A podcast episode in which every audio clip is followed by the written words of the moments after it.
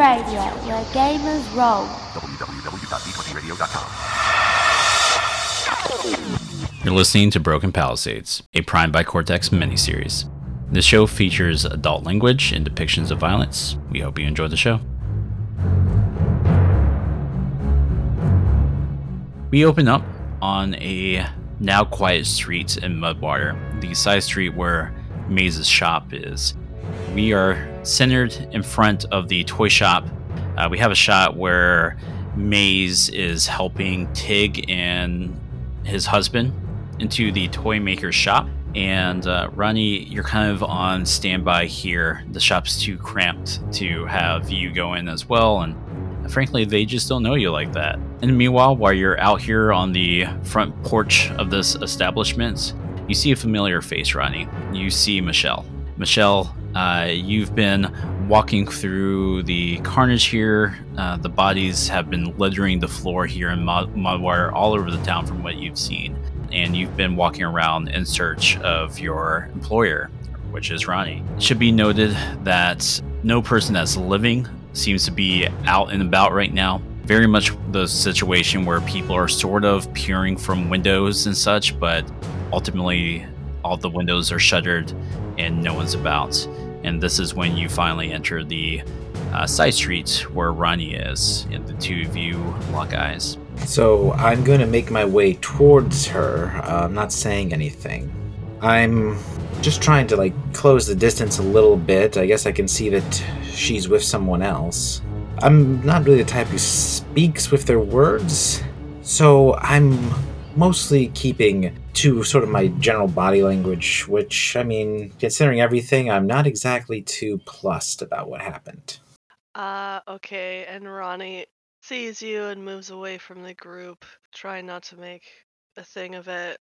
And she approaches you and, like, puts her hand on her sword hilt and is like, Hey, uh, so I think I don't actually need help anymore. I have the thing back. You still have to pay for the labor. Yeah, uh, I mean, you didn't find it, though. I feel like paying like half is fair. I was almost just killed trying to find it. Not just from whatever that was, but from guards who were interested in the prize. And you're telling me that you're going to pay me half after almost dying twice? There's hazard pay to consider. I mean, you you didn't do the job though. That might be the case. I'm sure we can reach some kind of arrangement though. I mean, your shop is still in this town, right? It must be pretty damaged. Be a pretty Oh. shame if it got hurt more. No, I don't have a shop here. You have to have a house nearby. I'm not from around here. What if there was a I don't know, a different job for you to do? Ah, well, I guess that's easier than breaking your legs right now. Ronnie takes a step back. Well, I mean, he didn't have a house or a shop. I had to think of something. But another job, as long as it pays 1.5 times.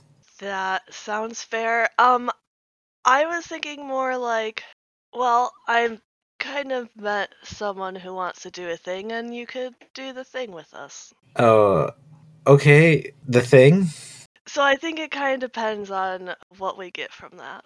This is a hunting job, right? I'm not entirely sure what she wants, but it does have to do with the sword still. And then, as if on cue, Maze enters the scene. Who is this, Ronnie? Are they giving you trouble? No, I think actually I might be giving them trouble. So, I'm just a hunter, and I was hired to find a sword and almost died in the process. We're just negotiating on price. I'm not really big into money, but I'm not a fan of almost dying for nothing. I think it's fair. If, since Maze is the one who stole it from me, she could pay you. You were trying to get the sword back. Well, I was going to return it. It just took some time. You didn't have to send somebody after me to get it. But she did.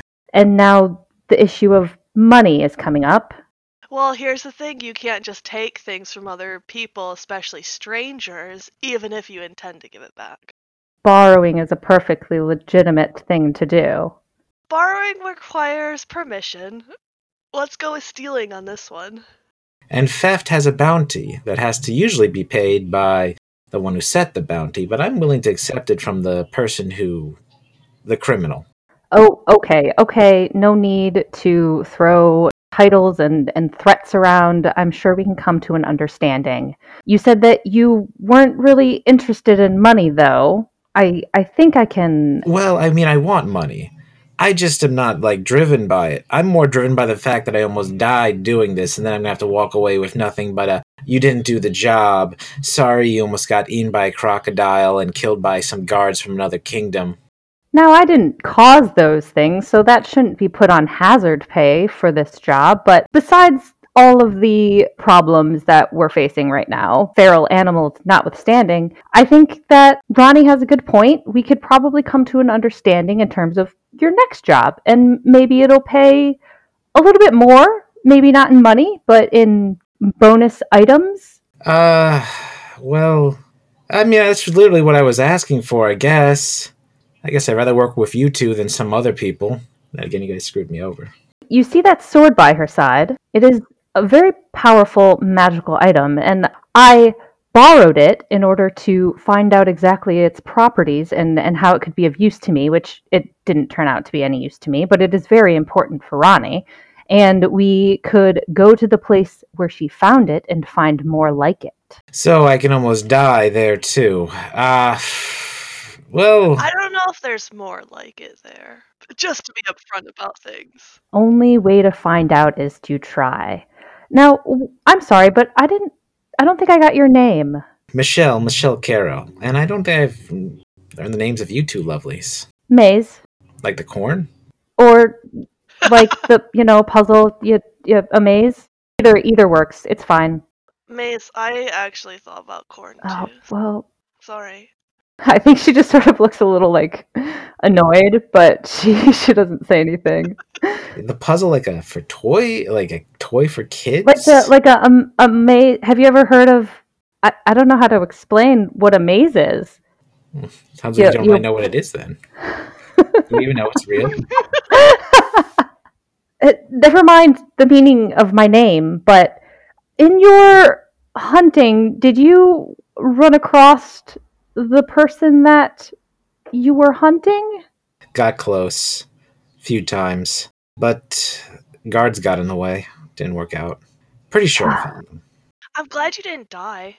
Well, thank you. I'm glad I didn't die either. You know, generally speaking, not exactly looking forward to meeting the deep one below just yet. I don't understand that reference, but besides that, um, Oh, we may need to find him first. I do owe him a favor for the favor that he did for me. And she sort of points at Ronnie's sword. oh, I see. So you hired some. This is a bit of comp. I don't know. Okay, so the person I was hunting was the one who stole. So you're not even the one who stole the sword. You hired someone else to steal the sword. Yes, I thought that was understood. You two, I'm just saying, have ever heard of just doing your jobs yourself? Well, I had important research If to you have, don't have money. Well, I have money, but you know, items and and things are more interesting than money. Money is just something that you have and you give away, but these items actually have knowledge and valuable information about our history, about our past, about everything that's happened, like the event that happened 12 years ago. Aren't you interested at all in in that and how it connects to the world as it is now? All I really am interested in is staying alive the next day. That means food, water, money, women, and hunting. food and water I can provide. They will be no problem on this trip. All supplies and resources will be provided for, and there will be, I don't want to say loot, but there will be loot at the end of it as well if we find what we're looking for. I don't really play the instrument that well, honestly. I've never been into that kind of music. Not, not, no. She just kind of like doesn't know what to say and just sort of. and Ronnie, if if you are agreeable to this, you know, you know where you got the sword, and frankly, I'd like to find out more about your connection to it. Yeah, I'm just thinking still about how Michelle said women are required for survival.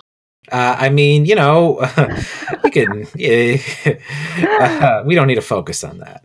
Well, if if you'd come into my shop, it's there's somewhat macabre out here with all the carnage, and we can discuss more details on the trip ahead and what we need to do to find my associate. All right. I'm not going to win. And I'd rather not beat up two people right now, so let's do this. No, no violence needed. I just said there wasn't.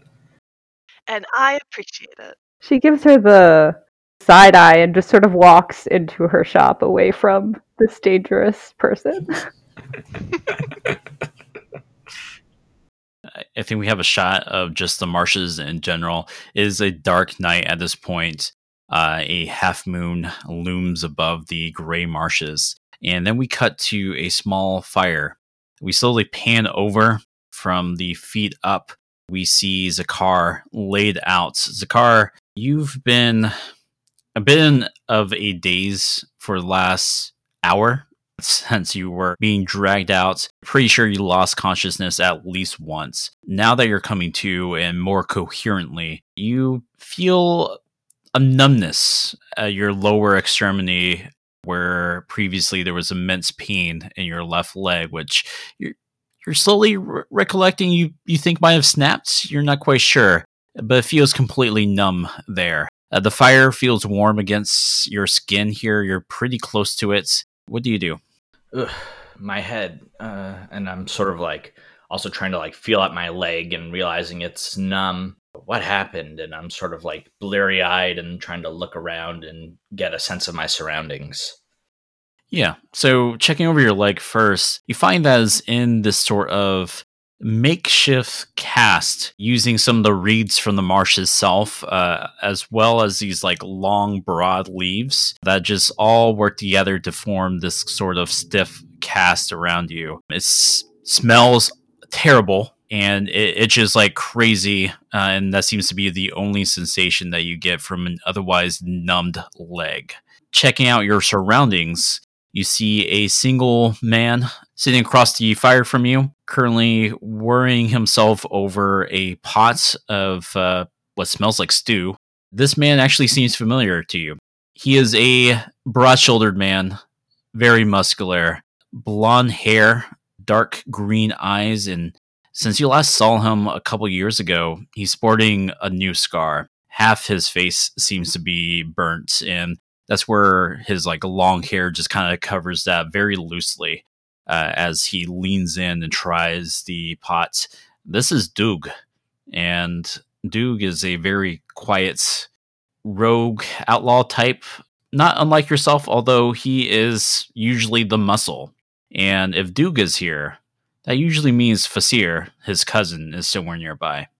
I'm not sure that I necessarily like Fasir very much. Maybe not uh, Doog either. What Zakar would do after sort of getting his bearings is sort of try to sneak away if possible, but with a broken leg, that might not be possible. So I guess I'll just talk to him. Uh, Doog, what are you doing here? What happened? he grunts, uh, immediately jumping onto his feet. Uh, suddenly, his double bladed axe is like at his in his hand, uh, seeming to materialize out of nowhere. And he's looking around, and yeah, uh, the startled Duke, who has never been too bright, noses you across the fire. Uh, he kind of rolls his eyes, sets his uh, great axe down behind the log that he was sitting on, and once more worries himself over these two. You've never known Duke to be a strong talker. Uh, and a moment later, you can hear some whistling in the distance. Someone probably 20, 30 feet away, uh, but not quite in view. I know that whistle.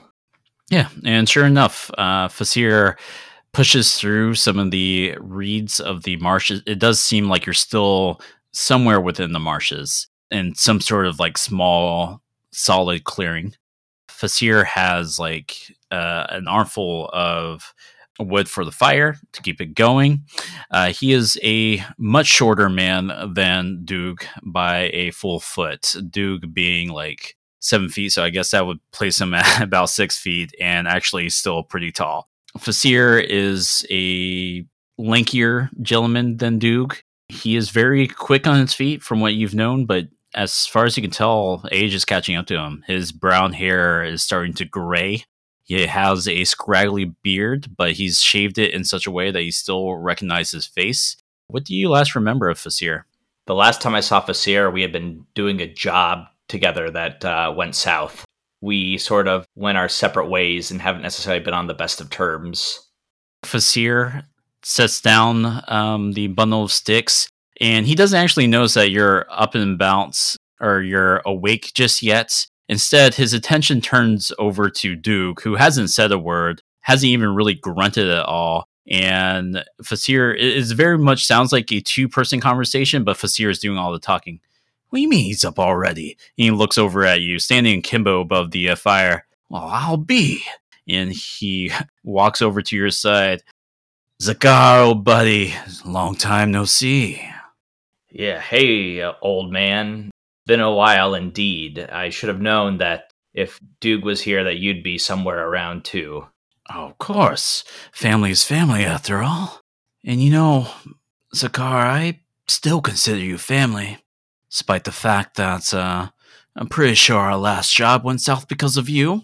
I don't fault you for that. I've Hey, hey, now that that was not my fault. That was not my fault. sure, It could have happened to anybody. sure, of course. And with that, like he's now like kneeling beside you, just cursory glance over your leg, and just kind of has like a meaty, uh, but supposed supposedly friendly slap against the side of your face. Uh, you need to rest up. Duke is making his famous stew. We'll talk more. I, I have so many questions though. Questions, questions, questions. Maybe that's why you bundled the job so much.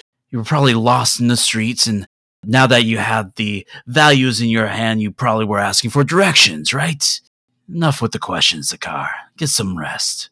And at that point, Zakar, uh, let's actually have the first roll of this episode, uh, which is going to be sort of a like retroactive, like how well is this cast working? This cast is not unfamiliar to you.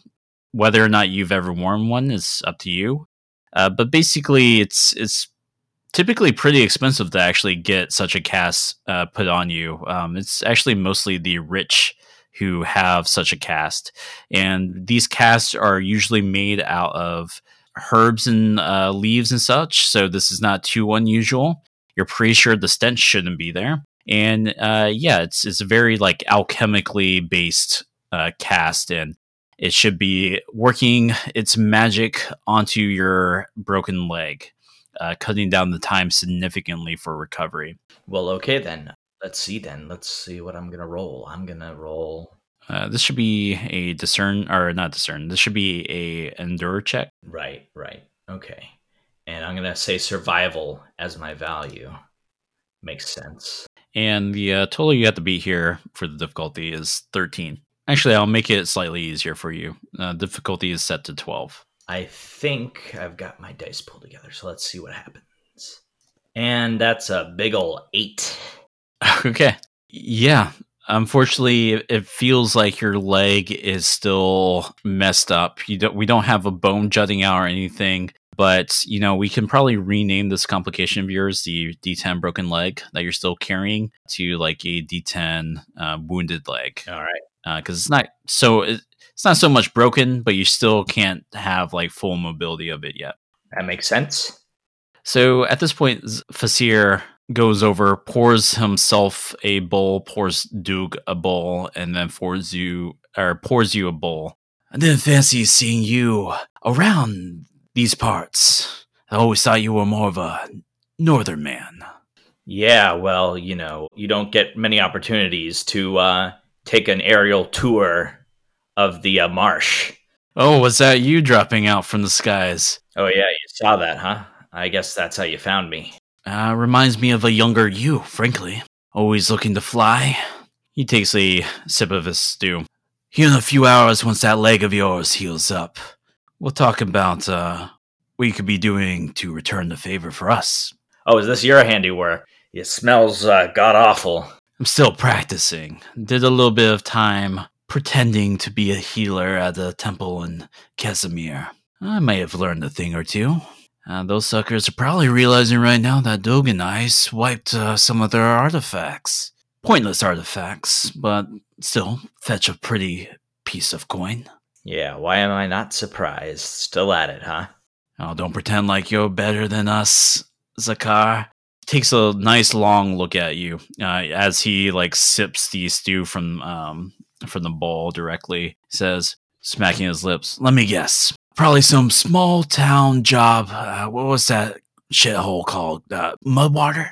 Small town, small problems. Ah, let me guess. You probably had to steal someone's prize mule or someone's prize lockets. Come on, Zakar. I thought you were better than that. Yeah, you're way, way off. And I have like a guilty look in my face because, you know, he's pretty, or he hit pretty close to home. Oh, I'm way off, huh? What's that supposed to mean? Doing big scores without hitting up your old pals. Well, I, uh, I would have written, but I never got a forwarding address. He clears his throat. Duke, I think, scoots over on the log just close enough to like lean in and grumble some stuff into his ear. And Fasir says, "What time, What time, Duke. Don't worry. We just gotta make sure Zakar gets back on his feet. And we'll be richer than anyone would have ever imagined. This is gonna be a job that's gonna be in the stories. And he shares a look with Duke, and then the two uh, look toward you. And we cut back to Maze. Uh, Maze, I believe you were leading the rest of the party here into your shop. Yeah. I think she would start to. You said it was getting dark, so she'll light the lanterns and then start pulling down a bunch of supplies that she has, like pulling them off of shelves, pulling maps down, boxes out from under tables with sort of her delving gear. If we want to get ahead of this and whatever creatures that were outside, we should probably leave soon. But uh, I have all the supplies here. We should probably find my associate as well, but supplies first. And she sort of just starts to point at different piles of things for them to to get what they need from it, sort of expecting them to know what travel supplies they need as she goes about and starts to collect maps and things. Okay. I mainly focus on the food and water. Basic stuff food, water, medicine. Try to just fit as much in a backpack as possible. Yeah, I mean, Ronnie already has been adventuring, so has the necessities, and also just focuses on, well, I need more food and medicine too, so. Okay. Uh, I think within 10 minutes, uh, the lot of you have regrouped. It doesn't take much for you to pack up uh, some stuff. And um, I kind of imagine maybe there's like a like table with a map of the local area, but it's up to you, Maze. Yeah, yeah, she's got different patchwork of different maps made by different people all together. You know, there's all different papers. One's probably on a napkin or something, just like any sort of clues that she finds about artifacts anywhere. She sort of writes on whatever piece of paper that she can. And she has the map of the local area. So, um, my associate was the one that was carted off by a giant bird. I couldn't quite tell. There was a giant bear as well there, so things got a little hazy and confusing there for a moment. But I think he was taken northwest, so we should probably head in that direction first. Your friend is probably dead. Well, I have to find out before we can just abandon him. Have you paid him yet? Of course, Oh. mostly. He always asks for half before any job starts, which, Michelle, you should probably start doing the same. I was about to say I really should have adopted that policy. That sounds a lot more sensible. But he completed his, his task. He did get the sword to me, so yes, he was paid. And she looks pointedly at Michelle like, I was I, I could feel that a little bit. I, But uh also this is just she's a little giddy with excitement even though it seems like a very dangerous situation that they're in and whatever creatures are out there she's got this sort of jittery excitement about her. We should probably just head out if you're all set with supplies and I've got everything I need here. I mean, this town was overrun with giant monsters, and their main form of pastime is running around in circles. So, I mean, I have no love lost heading out now. Isn't that fascinating though? Those they're No. just who knows what what was compelling them to do that? It could have been somebody was compelling them. Maybe they were trained. Maybe it was some some magic gone awry. Aren't you at all curious? Animals eat other animals. Humans are just big, hairless, not that tasty animals. Truth, we do smell awful to them, but To them, to the animals. But No, they were all almost working together, and crocodiles and bears do not work together. Yeah, but if we just leave, we won't have to worry about why they were working together. They won't be our problem anymore.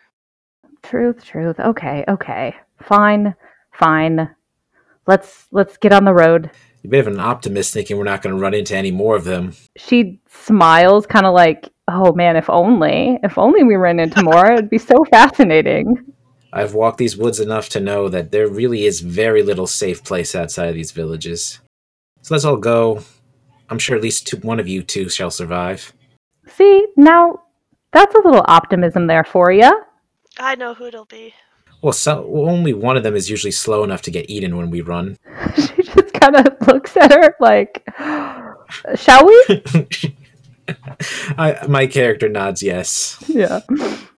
So you all head out into the night and uh, heading where you last saw Zakar being flown off to. And this brings you toward the marsh. Isn't long traveling the path here before.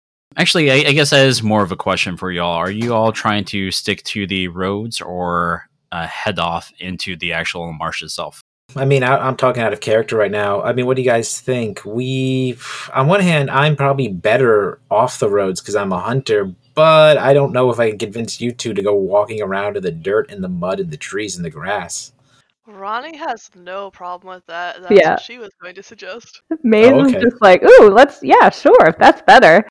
Yeah, I was gonna say that Michelle probably would be better at tracking Zakar in the actual marsh. Besides, it's I'm better hunting animals than fighting people, and usually the biggest threat on roads are bandits. Truth. Okay. Uh, so let's actually have a roll with Michelle now that we're out here in the wilderness trying to track down Zakar. Let's do that then. This is a difficulty of 11. Uh, by the way, as I take a glance at these uh, complications that are still on the board, Maze, anytime that you want to try to recover from your complication, uh, and this is true for any complication. So complications go away either when like it makes sense that they would go away, or when you make what's called a recovery roll, and that's essentially what Zakar's first roll was um, was trying to make a recovery roll goal is to not only be successful, but to hopefully have an effect die bigger than the complication you're trying to recover from. Um, if you're successful, but have a smaller effect die, then it, it just gets stepped down. But let's focus on Michelle's role first, and if that's the thing that you also want to like look into doing, we can talk about after Michelle's roll. Okay, so what I did is I took survive D10, my survival value D10, my survive skill D10 with a hunting specialty of D6, and my renowned hunter D8.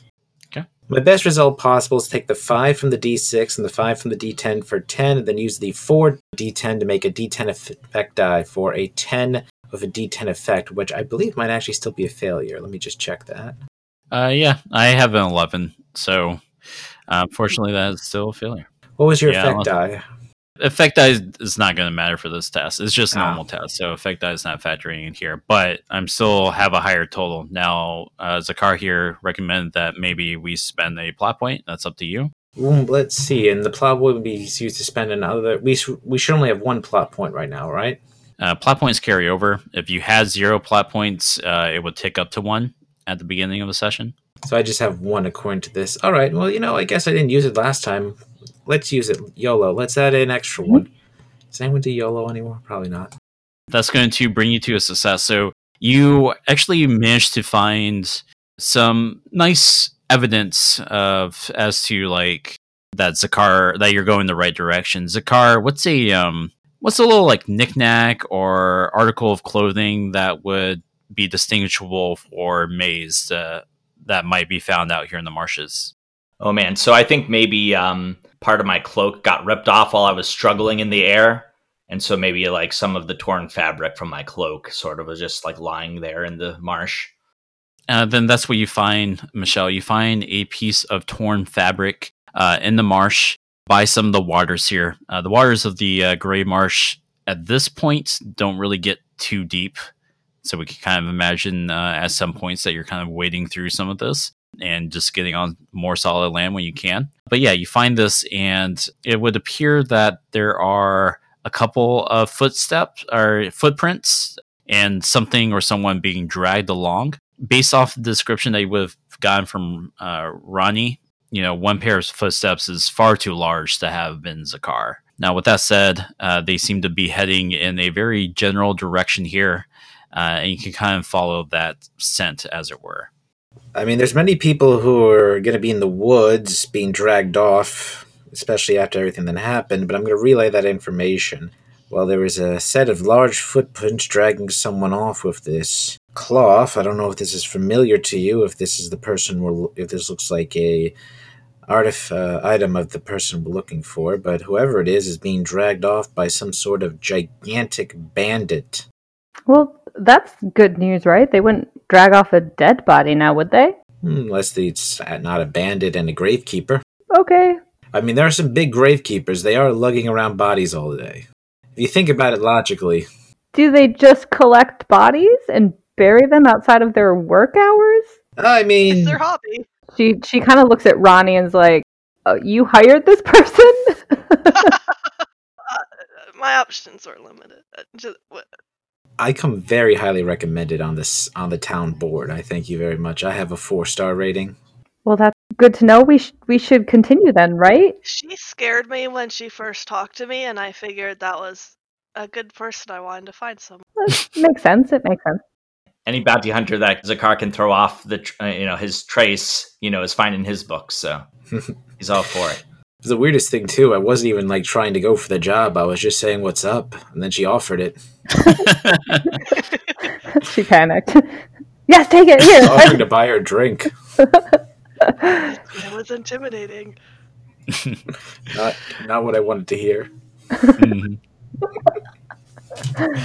All right. So now that we're here um, in the marshes, uh, between the moonlight and any torch or lantern line that light that you may or may not be carrying on your person, the waters of the Gray Marsh are naturally, I mean, frankly, a little gray. It's part of where they're getting uh, the name for Gray Marsh. It's still like safe, potable water uh, for the most part, so long as you boil it.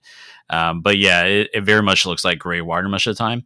Uh, tonight, um, in the light that you have on you, the waters seem a little discolored, little like trace amounts of uh, coloring here. Not too unlike blood, but still too much of an orange tint to it to be blood kind of rivelating through the waters here.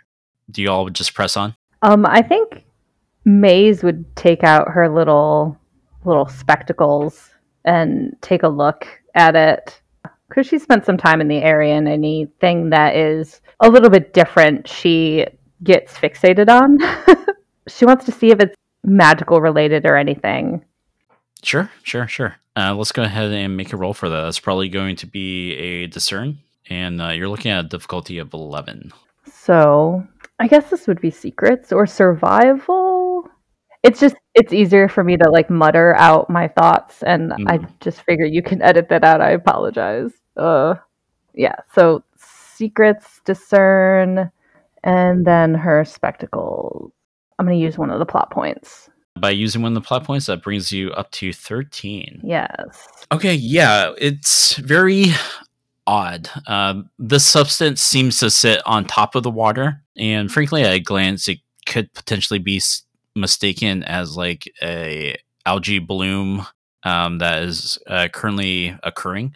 But uh, yeah, through your uh, binoculars, you can see that it has like a certain sparkle to them. Uh, they don't quite glow and jump out at you uh, like Laura or like Ronnie did when you were examining her and the sword, but it's there, trace amounts of magic.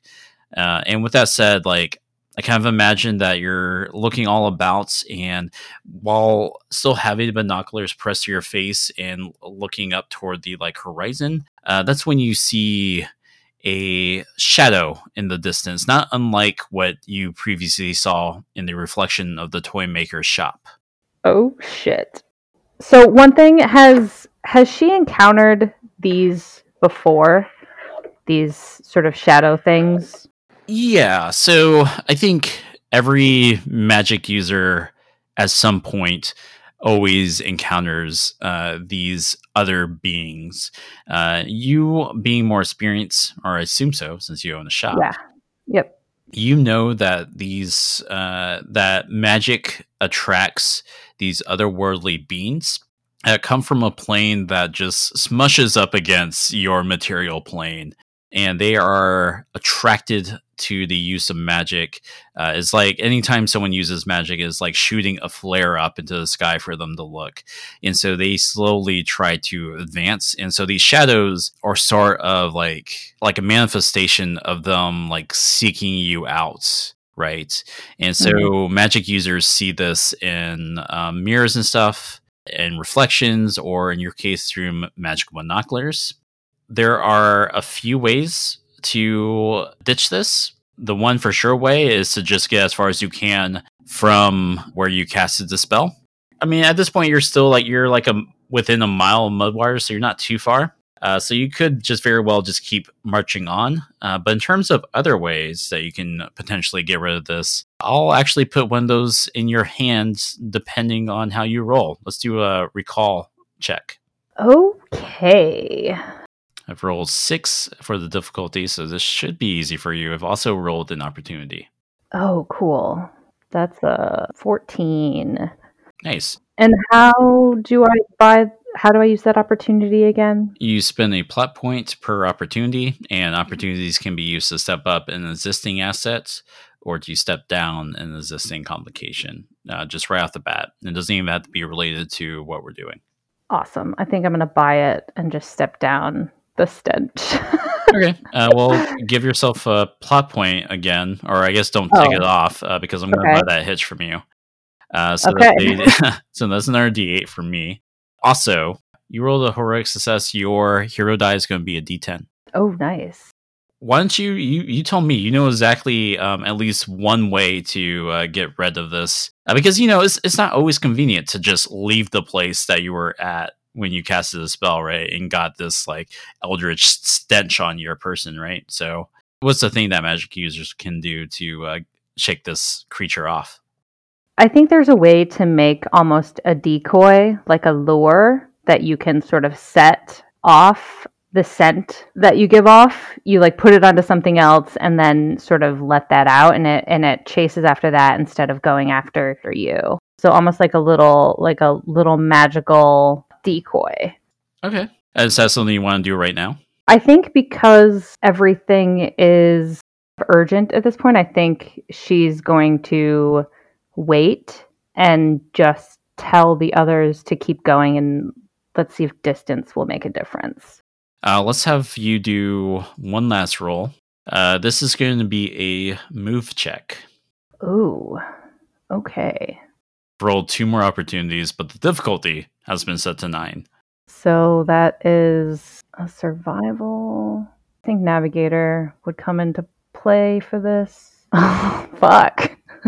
okay. Damn it. Uh, yeah, I, I think what happens here is, and I kind of imagine like you're constantly like checking this uh, through the monoculars. Which, by the way, do you let your companions know what's going on? She was wrapped up in the the sort of the residue left on the water and then she saw this shadow and she's just thinking about the ways that like if they just move faster like she doesn't have to actually blatantly do any magic in front of them to to like set the lure. I don't think she says anything. She just seems a little bit more jittery and she keeps like holding up her little binoculars and looking around them like suspiciously. So it's it's very blatant that something's up but i don't think she says anything can Maze actually buy those two opportunities that you rolled, Kirby? She can. Now we'll say uh, you failed and you failed with a hitch. So basically, if you fail to beat the difficulty and roll a hitch, the complication is stepped up by one for every hitch rolled. Uh, so we're off the bat. Um, you had originally bought my last opportunity to make a D8, right? Uh, so right off the bat, without handing plot points over, it gets stepped up to a D10. Now, if you want, yeah, there are two opportunities on the board for you to buy if you want to just turn around and just buy it back down. I think she's. I have to. So I'm gonna. I'm gonna do that, and I'm just gonna just yo-yoing between a D and a D10 right now. okay. So I think that brings us back down to a D6 if you're buying both of those opportunities for two Just- plot points. Just one. Okay, just one. Okay. Uh, so back to D8. Um, okay, and I think um, I think this kind of looks a little peculiar to Ronnie and Michelle. Ronnie and Michelle, the two of you definitely knows that Maze is worried over something. Hey, Ronnie. Is it just me, or does Binoculars Girl seem like she's freaking out? It is not just you. It's a little funny. Must be her first time adventuring. It doesn't seem like it would be. She did have a lot of supplies, so I guess she's not a coward. It seems more like uh she's trying to keep something from us, which I don't like. Oh, I don't like that either. Do you think I should, like, talk with her? Oh, okay. I thought you were gonna say like threaten her. Uh, yeah, talk, talking is good. I wasn't gonna threaten her. You know, I just, it's a little awkward sometimes talking to people about problems they have, or, you know, just in general, sometimes talking to people when there isn't violence involved. Well, yeah, actually, you're right. Uh, yeah, let's go talk to her. Yeah, you start the conversation. I'll just stand quietly Oh. behind you. Okay, I'm best in a conversation like that. okay, uh, that'll be a lot of fun. I get paid to do that sometimes. hmm I'm gonna enjoy this conversation. Uh,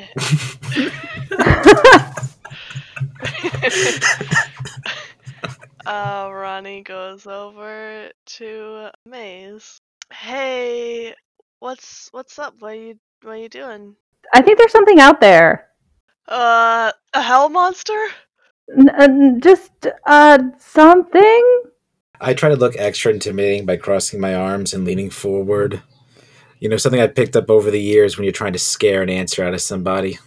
I don't remember if I said Ronnie was really short, but I do want you to be like practically hovering over Ronnie from behind. Oh, I'll absolutely do that. Which would be really weird because now I'm leaning forward, so I'm basically leaning Yeah. over you. it's like it's one of those things that's like this is really weird, but also I'm intimidated. absolutely. so we're trying to intimidate like that. I'm just leaning over her, just staring at the person, trying to force an answer out. See, I was I was looking at this weird substance in the water, and then I looked up and I saw a shadow, and see these these little binoculars that I have. They sort of see magical entities and magical auras, and there's something out there that we should probably just keep keep going faster away from town. Okay, do you why? What is it? What do you know about it? Well, you see, magic is dangerous, and I've been studying it to try to understand it more and to control it more. And there is kind of a glitch when you use magic improperly or too much, Are you saying you're a witch? if that's what you call somebody that can use magic. Oh, I don't want that then. I don't know. It's kind of cool, but where's their hat? Uh, those are only witches in stories wear hats. I don't live in a swamp. Witches live in swamps. Imagine all the sweat. It would ruin your hair. Oh, you're right. It would really ruin her hair, and she's got she did put a lot of effort into it too. Do, do either of you care about the monster that's out there, or are we going to talk about me having a, a, a witch hat? I am concerned about the monster, but it seems like my suggestion from earlier of just getting away from the problem is a solution. Yes. I mean, you're telling me we just have to keep going forward, and you can cast magic spells. Honestly speaking, I think we're already in danger anyway. And now I know I have someone who can like say words and shoot lightning out of their hands, going lightning bolt, lightning bolt. So that's pretty cool. to me. not. That's not how it. Let's just keep going. oh, I'm sorry. I didn't mean to. Are you the one who turns kids into into pies? Then It's not often you find her speechless. I mean, oh, or do you have a house with giant chicken legs on it? or candy? Oh, candy.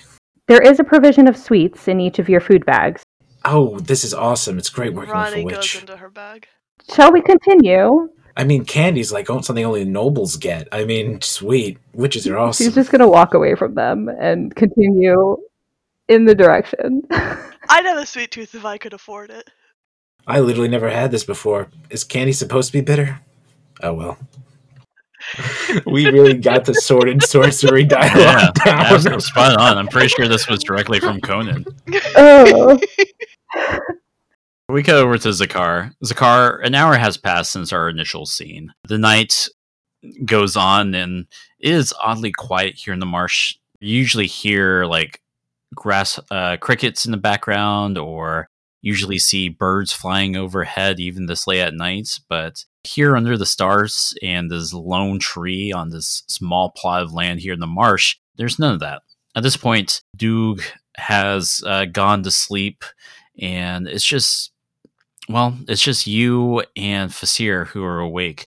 Fasir, who you've never known to be like a big book reader, has a book in hand, leather bound, and is quietly mumbling through uh, the words, too quiet for you to actually hear. How have you been spending the last hour, Zakar? Um, I definitely think that Zakar would be interested in perk up when he heard Fasir talking about a job.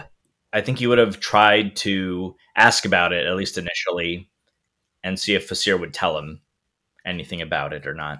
Fasir dog ear- earring like of the pages sighs um, and goes and checks your cast at this point he actually begins to undo some of the broadleaves and reeds that are binding this cast to you along with the paste that like forms the inner lining it momentarily burns it burns a lot when he pulls it off uh, and when he does remove the cast uh, from you what's actually exposed here uh, is a good working leg, it seems, you may remove the wounded leg complication. I will say, however, that for some reason, your leg is very frog like uh, where this cast was. Gah! Oh, oh God. What is this? Relax, it's just a side effect. You know, some of the rich folk in uh, Casimir now, they do this on purpose. Uh, you can't do these sort of casts and not leave a mark on your body. And so the rich folk nowadays, they purposely wrap their body parts in casts to make them more animal like. It's the latest fashion. I don't quite understand it. You got people who look like birds and all matters of beasts. The more dangerous the beast, pricier the cast. It's part of the reason why I was trying to learn that stuff. Well, while that actually makes Zakar start wondering about some of those like mutanty things that he saw back in town, he's immediately going to go to I don't want frog legs. Oh, please, it'll go away and uh, what, what was it? It's supposed to be a day or a year. I think a day. It should be gone in a day. What? Well, if if this doesn't heal tomorrow, then we're gonna have words. Sure, sure. Try walking on it. And uh, even though it still is tingling, I guess he'll try it out. Seems to be working okay. I think. Yeah, there's a little hop in your step for that particular leg, but it's okay. Fasir says, oh, This is going to work out great. Zakar, old buddy, and he slaps you across the back. We're about to be rich. Yeah, what's go- what's going on with that? What's what's up with this job that you keep talking about? He walks back over where he has set down that leather bound book. He picks it up and holds it up as if it holds all the answers. This is an unlabeled cover, so you're not quite sure what this book is about. He says, This right here, this talks about destiny. It's prophecy that some great men, and I think we're those great men, are going to come across an artifact. And with that, he rummages into a nearby uh, sack that he has and pulls out what seems to be like the small triangular fragment. With the way it's curved, maybe belong to a, a cup or maybe even a vase. You're you're not quite sure, so it's not that huge of a fragment, and is ornately like decorated on one side, and uh, frankly, it seems like it's made out of clay. Now, Zakar, are you still on and on about how everyone makes their own destiny? Yeah, of course. I've never found that to be false. Sure. Well, I've had a change of heart since you last saw me. Maybe it's from hanging out with those religious nuts uh, in Casimir. Whatever the case is, Duke and I, we took a job about a week ago uh, for some Gray's hermit that lives here in the uh, marshes. He hired us to do a thing, and we stumbled across this little gem. It's a small town that I think this hermit was delving into with some some sort of team. And I think there's more there. More of this. If we can find the rest of this, we'll be set. This little fragment by itself is enough to uh, well, you just have to see for yourself. And he tosses it over to you. Okay, yeah, I'll definitely uh, take a look at it, see if I uh, recognize anything about it or can sort of ascertain its potential value. Yeah, so you begin to look over it. The de- decoration, uh, or at least the fragment of it on um, on the one side, uh, seems like it was painted into the clay really you just kind of have sort of out of context decoration. There's like a hand that's sticking out, but you don't see like the rest of the body. That's probably still in the vase. You also see that there is a giant, like more claw-like hand reaching out to grab what this hand, this other hand is offering, and above that hand, hovering over it, is a single like eye. The iris of which is currently huge. Uh, and there are like little streaks that maybe denote that the eye is like glowing uh, once you actually make a recall check. I can definitely do that. All right, let's see. I've rolled an opportunity, and uh, there's uh, 13 for the difficulty. I'm actually going to uh, step down my ooh shiny distinction for this Okay. roll. Nine, and even if you were to buy that other four that you rolled, uh, that's not going to be enough. But I do get that plot point. You do get that plot point. Yeah, it doesn't make heads or tails uh, to you. But what happens here is that suddenly, as you're like holding it and staring into that eye, there's a moment here where, uh, you know, I, I think we have Fasir whistling in the background, uh, and that whistling gets muffled as you become momentarily in, infatuated with this eye that's here on this fragment you frankly feel on top of the world right now. You feel reinvigorated. Fasir holding his handouts. Suddenly, he's not several feet away, but right in front of your face, and you didn't even notice. He sticks his hand out, inspecting the fragment. He says, "You feel that, boy? That's power. That's destiny." I don't know about all that, but I can definitely tell it's valuable. I definitely want in. Perfect. Get some rest. We'll strike out in the morning. I'll stand the first watch. All right. Uh, it's at this point we cut over to uh, our trio here. You have been making it through the uh, marsh here for nearly an hour. Michelle, you've never lost uh, the trace of Zakar at all, but eventually you hit a like particularly less wooded area. The, well, the marsh in general is not very many trees, but you do hit like a point where there are particularly just the single tree in this vast area. And this is like right before you actually hit the actual swampland, right? Where we can see a bunch of those trees another 100 yards further on. Amid the reeds here in the marsh, we can also see what appears to be firelight. You can see the silhouette in the distance. I would say you spot this on uh, let's say 50 yards away. Uh, and at this point, it should also be noticed that the waters here and at this part of the marsh average about six feet deep. I'm gonna tell everyone to get down and be quiet for a bit. As I say, I see fire in the distance.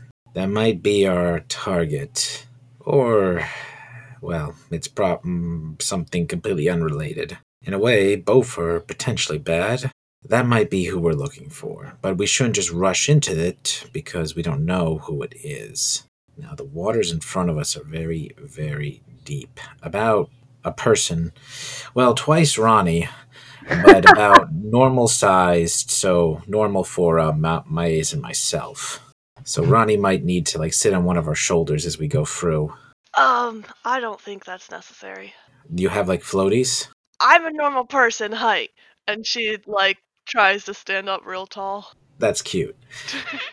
If you need any help, or you know, I mean, ho- I mean, unless you know how to swim or something, I suppose. But I mean, who knows that? well, okay, I can swim, but um, I don't want to get my sword dirty either.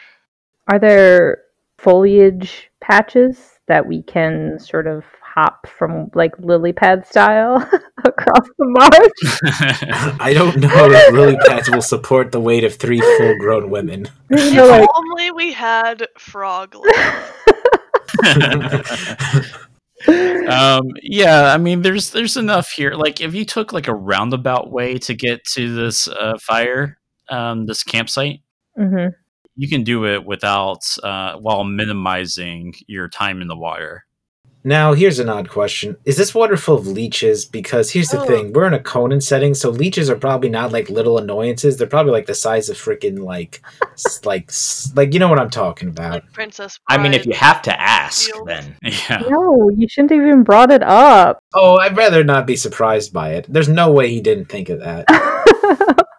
I mean, I did uh, unnecessarily research marshes and the differences between marshes and swamps and just all this trivial stuff. and So- wetlands and Yeah, the, yeah, you can bet your bottom dollar there's going to be leeches. great, great, great, great. There might be Oh. leeches of unusual size, so maybe you're right. We shouldn't get our fl- get floaties out for Ronnie. We should try to get across safely. So we should go around a little bit. I'd rather not get in with leeches. Can't you like make something? You're like magic and like you make stuff, right? You know about the glitch I mentioned? Some things kind of sniff out those glitches, and the more I use magic, the more accurate my location becomes to them. So I'd rather not resort to that for leeches. So you're like a witch who can't use magic that often. I think that's. I think we're all witches who can't use magic. Yes, you are all witches. I will say, uh, Maze, your uh, your stench is gone. Your stench complication is gone. Your eldritch magic stench. Okay, we got distance.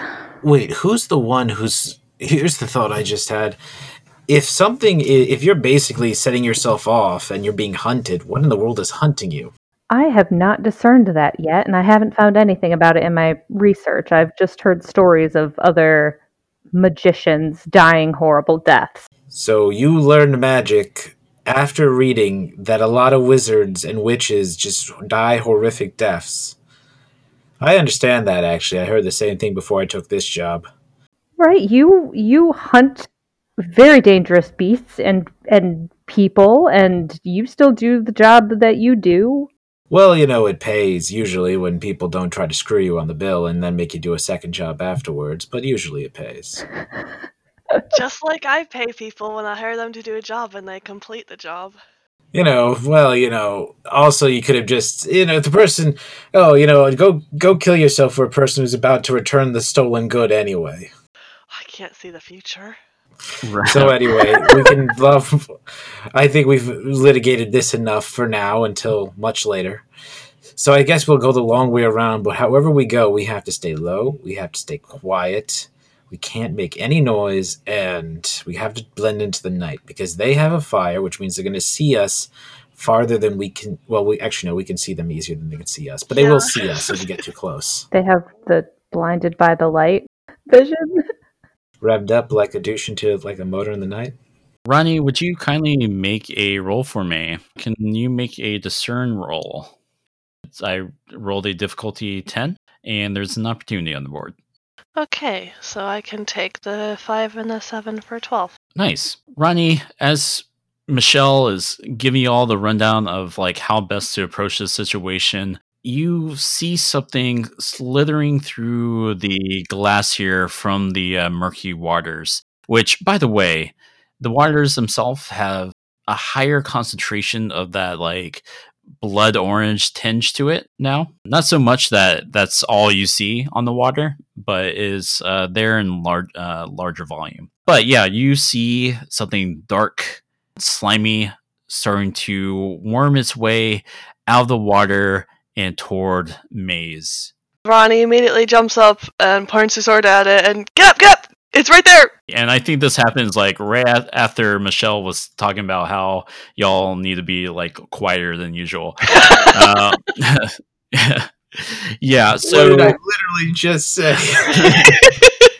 yeah, I think Maze, um, you see where Ronnie's pointing, and like like a literal like foot away from you is something crawling in the uh, grass here that is now like lifting up. It it kind of look sort of looks like a tentacle, but then the tip of that tentacle opens up, not unlike a leech. Oh my Oh god. shit! I think for a moment she's like, "How fascinating," and then she's like, "Oh shit!" and backs up. Like, Okay. Yeah. So between Ronnie, Michelle, or Maze, um, what does anyone do immediately besides like backing up and like what's what's the most actionable thing here that someone does? Well, since if if no one minds, um, I think that since my character's a hunter, she might act first against this louse, a leech of unusual size, by uh, getting her spear at the ready and going in front of the group because she's the one with the most obvious. Because while she has a sword, swords are actually better for. I mean, my this is literally just. I don't know if this is even true. I think I just read this somewhere once, but swords are better for fighting people, but they don't have a lot of range. So fighting an animal with a spear makes more sense. So it makes sense that I think I would get in front of the other two with my spear because I have more range and I can keep the creature farther back. Yeah, that makes sense. Ronnie's inclination is to hide behind something and let other people deal with it, and then defend herself if it comes for her. So Uh, before we talk about where we take that, we cut over to the camp. At this point, uh, Zakar, are you actually trying to get sleep at all? This is probably like 20 minutes later. Even if I were, I don't know that I would have been able to with uh, thoughts of riches and also the fact that I've got a frog leg right now and probably, probably not quite used to it yet. So, yeah, no, I'm definitely awake. Okay. Yeah. So as you're laying there awake, I think we have a shot of you maybe like looking toward the stars, daydreaming. We see uh we see Fasir who's not really standing watch. He's just reading his book on a log. And we see the adorable Duke just uh sleeping away as sitting by um against that one single tree there. And additionally, um crawling into the frame of the camera, uh, we have several of these fat leech tentacle things crawling toward you or slithering toward you. And that's when you notice it. What do you do? I probably jump up and it takes me a little bit further than I'm used to because of the frog leg. We got leeches. These tentacles slither up and they seem to have like no end to them. You know, your campsite is like firmly centered on this plot of land. And so the closest like point of water is 20 feet, and these tentacles just seem to go on and on until it goes into that water for who knows how long. And so these tentacles simultaneously raise up. Suddenly, the tips open up as a leech's mouth, and they lunge forward, and that's where we'll end this episode. Zakar was played by JT. Oh, is this your handiwork? It smells uh, god awful. Ronnie was played by Laura. Oh, okay. I thought you were gonna say like threaten her. Uh, yeah, talk talking is good. Maze was played by Mo Skell. So we should go around a little bit. I'd rather not get in with leeches. And Michelle was played by Kamala. I think we're all witches who can't use magic. And I'm Kirby. I've been your guide through the Broken Palisades. You can follow the latest with Prime by Cortex by checking out any of the links in the show notes. We'll see you next time.